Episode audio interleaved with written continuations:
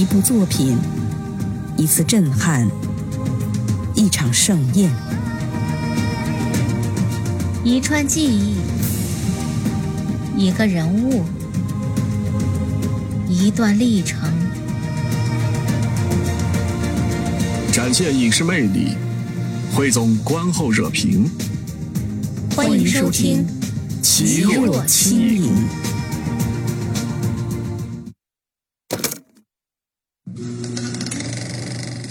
大家好，欢迎来到今晚的节目当中，我是若水叮叮咚咚。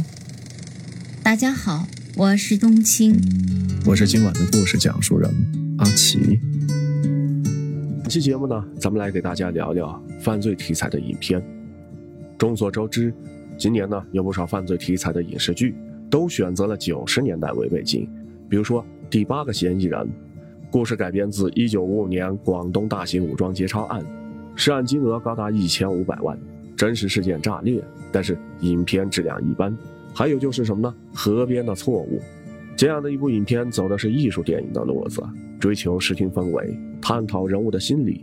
影片票房呢达到了二点九亿翻上，堪称奇迹。不过，假如没有演员朱一龙的加持，成绩不敢想象。那么，犯罪故事还有没有其他的拍法？不如将目光回望到世纪之初。曾经有这样的一部剧，水准是相当的高，它绝对称得上是国产刑侦剧史上的里程碑之作。比较年轻的观众或许没有听说过这部剧，但是对其主演呢，我相信大家一定不会陌生。丁永岱，《琅琊榜》当中的梁帝萧轩，《人世间》里边的人父周志刚，在中国刑侦一号案当中，他扮演的是不可一世的悍匪白宝山。一九九六年四月八日，应该说这是不寻常的一天。随着一阵激烈的枪声，将拉开一场延续一年半之久、被公安部冠之为“中国刑侦一号案”的特大暴力案件的序幕。报告中队，报告中队，我是巡逻二分队，我们在石景山开发区执行任务。他演的到底有多好？这。可有件趣事。据说，丁永岱有次无意碰上了在剧中扮演警察的刑侦队员，对方见到他的第一反应居然是掏枪。而能发生这种事，有赖于这部剧真实而肃杀的氛围。一九九六年四月八日，北京，巡警们驱车行驶在各主要街道上。眼见着一辆宝石蓝面包车非常可疑，于是下令检查。谁都没想到，狂徒白宝山突然闪现，他手持长枪对警察展开了射击。因为毫无防备，四名巡警被打伤，巡逻车也被打坏，难以行驶。事实上，这是北京十天来发生的第三起恶性事件。再往前追溯，三月三十一日，原景热电厂被袭击，一名哨兵被杀，并且他所佩戴的五六式半自动步枪被抢走。这里边肯定有原因，说不定啊，和这个案子有关系。没准。少说两句行不行啊？注意观察周围情况。零点十四分。巡逻车开至高科技园区世新大厦附近，何书记发现对面开来的面包车行驶有些不正常。队长，前面车有问题，是不是酒后开车呀？开过去检查一下。好，肯定有问题。这边呢？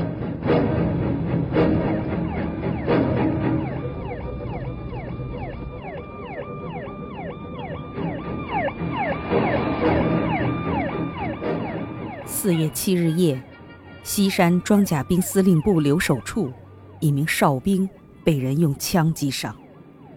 于是，公安干警迅速成立了专案组，聚集了大量警力，开始搜查，不放过任何线索。根据调查，四零七案件与四零八案件中所使用的枪支，正是三三幺事件中被抢走的五六式半自动步枪。对方有枪！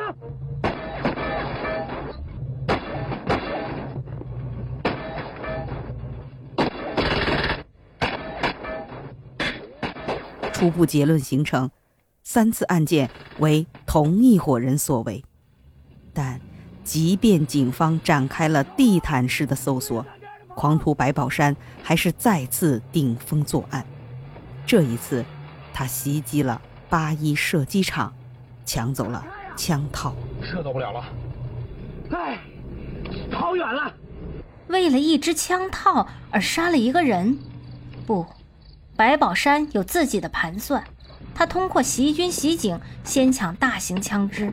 再抢便携的小型枪支，以便继续作案。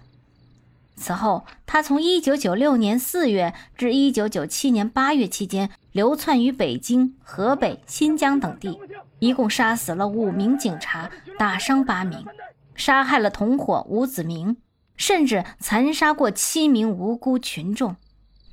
这就是被称为1997年中国刑侦一号大案的恶性案件。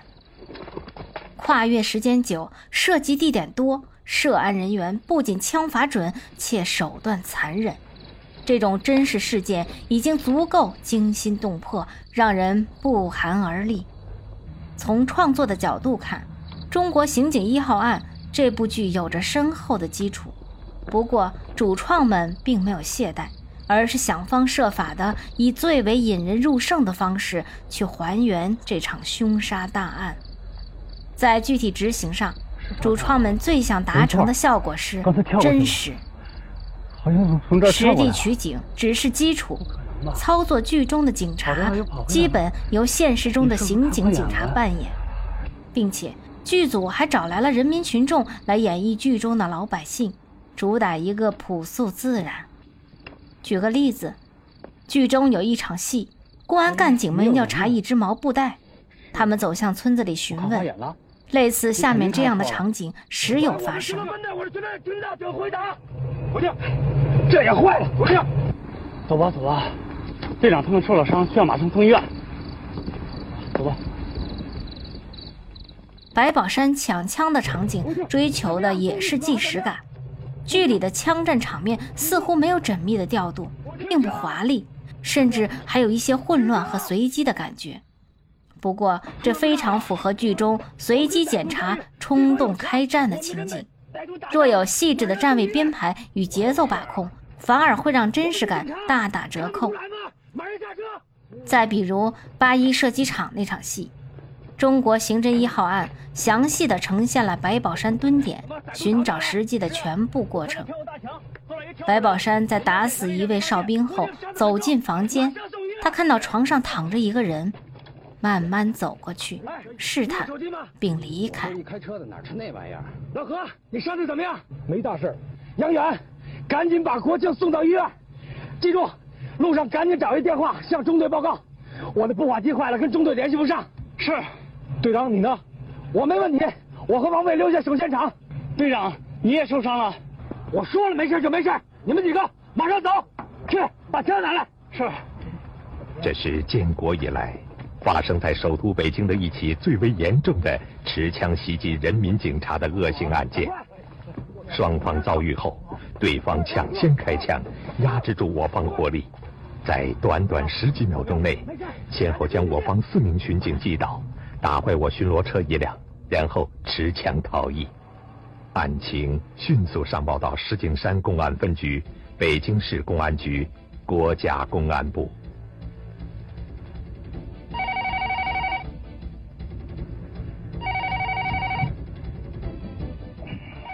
这场戏是想表现他的隐恻之心吗？不，他真正想说的是，白宝山是个目标明确的人，他发起攻击是为了夺枪，并且在这个过程当中要尽量不引起周边的注意，没有危险的话就不做任何节外生枝的事情。而这也正是白宝山能够多次躲开警察搜查的根本原因，他太谨慎了，而且他也很普通，或者说假装很普通。举个例子，警方根据各种线索，大致为歹徒做了画像，并且命令干警们以人口普查的名义挨家挨户的问话，以期找到嫌疑人。面对民警，白宝山是非常的从容。在被问话的时候，他也显得是非常的朴素和寻常，并且他还以母亲作为掩护，在民警们面前展示出自己孝子的一面。这不仅分散了被询问的火力，还为自己打造了和善孝顺的形象，让人察觉不出任何的异样。从以上的描述，我们不难看到，真实自有力量。不经渲染的场景，也可以为观众带来紧张感和窒息感。我们全力以赴，全力以赴。嗯，好，好，好，好，部长，春阳同志已经来了，我们马上动身就去现场。有什么情况，我立即向你报告。嗯，嗯，好，好，就这样，好。队长，咱们走吧，走。当然了，中国刑侦一号案并没有受限于真实的原则，在叙事的层面上呢，它也有着独树一帜的方式。比如说像结构，在介绍1997年中国刑侦一号大案的时候，该剧先是以408的一场激烈的枪战切入，然后再插叙了331案件和407案件。同时呢，在调查的时候，他又以亲历者的视角再度进入案件，让事件的呈现更加的完整。此外，故事的刑侦手段也很扎实和完备，以提高观众的沉浸感。警方根据现场的物证展开了缜密的推理，或是请语言专家来分析嫌疑人的生活背景，然后就是根据白宝山的行动猜测他的下一步动向，角度丰富，细节完备。司机酒后驾车，没有引起足够的重视，也没有看见车牌号，在事发以后呢，没有让车逃跑了，加上当时光线比较暗，车牌号看不清楚，怎么搞的嘛？看这样的剧，观众自然会沉醉其中。如果一句话总结，中国刑侦一号案讲的就是一出猫抓老鼠的故事。注意，歹徒手里有枪，一定要注意安全。分队行动。是，我们现场了。现场了啊！一定要武器。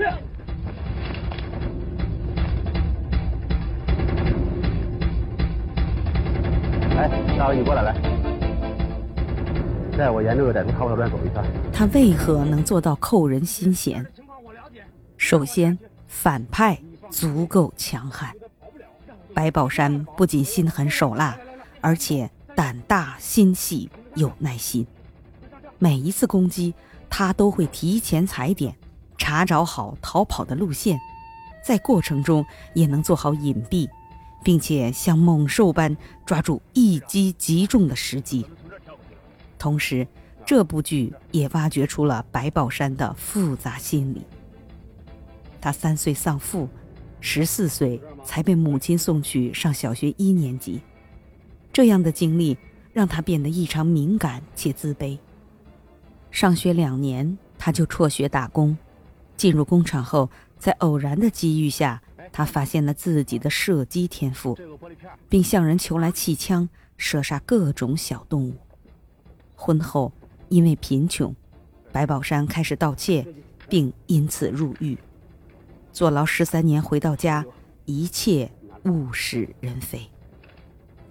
其次，他的自卑心理被再次放大，同样膨胀的还有他的反社会情绪。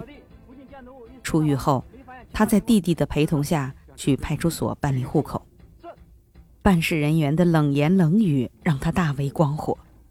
暂时办不下来户口，很难以正常的途径找工作、成家立业。白宝山胸口愤怒难消，弟弟可以言语吐槽，白宝山倒是沉默不语，耐心的将木棒削成尖锐的利器。随后，他外出看到一只猫，痛下杀手，以恶行宣泄心中的愤怒。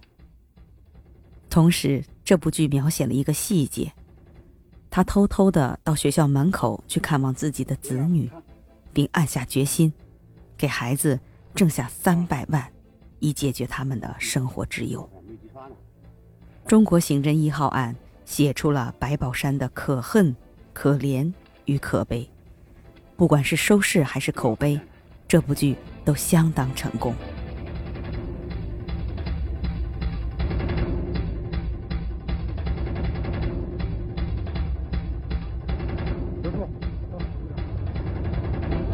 情况怎么样？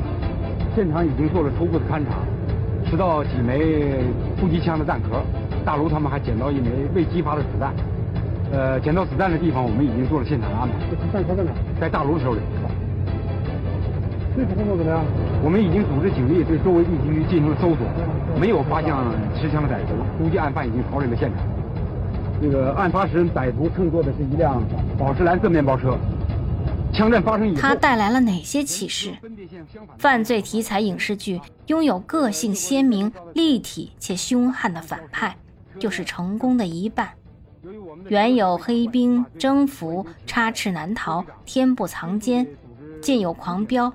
更重要的是，它展示出了真实的力量，场景真实，警察角色也请警察来演，在此基础上打造真实的枪战场面，呈现真实的刑侦细节。在人物塑造上，既写反派的狂妄，也刻画他的自卑。表演上，丁永岱也是这么处理的。我去体会白宝山的心情，虽然他不干人事儿，但是我还是把他当成人演。而不是一开始就设定为凶犯。白宝山在人格上有分裂性，我也不想正面与反面人物的区别，只要把他生活行为的根源性和逻辑性表现出来，就会让观众感到真实。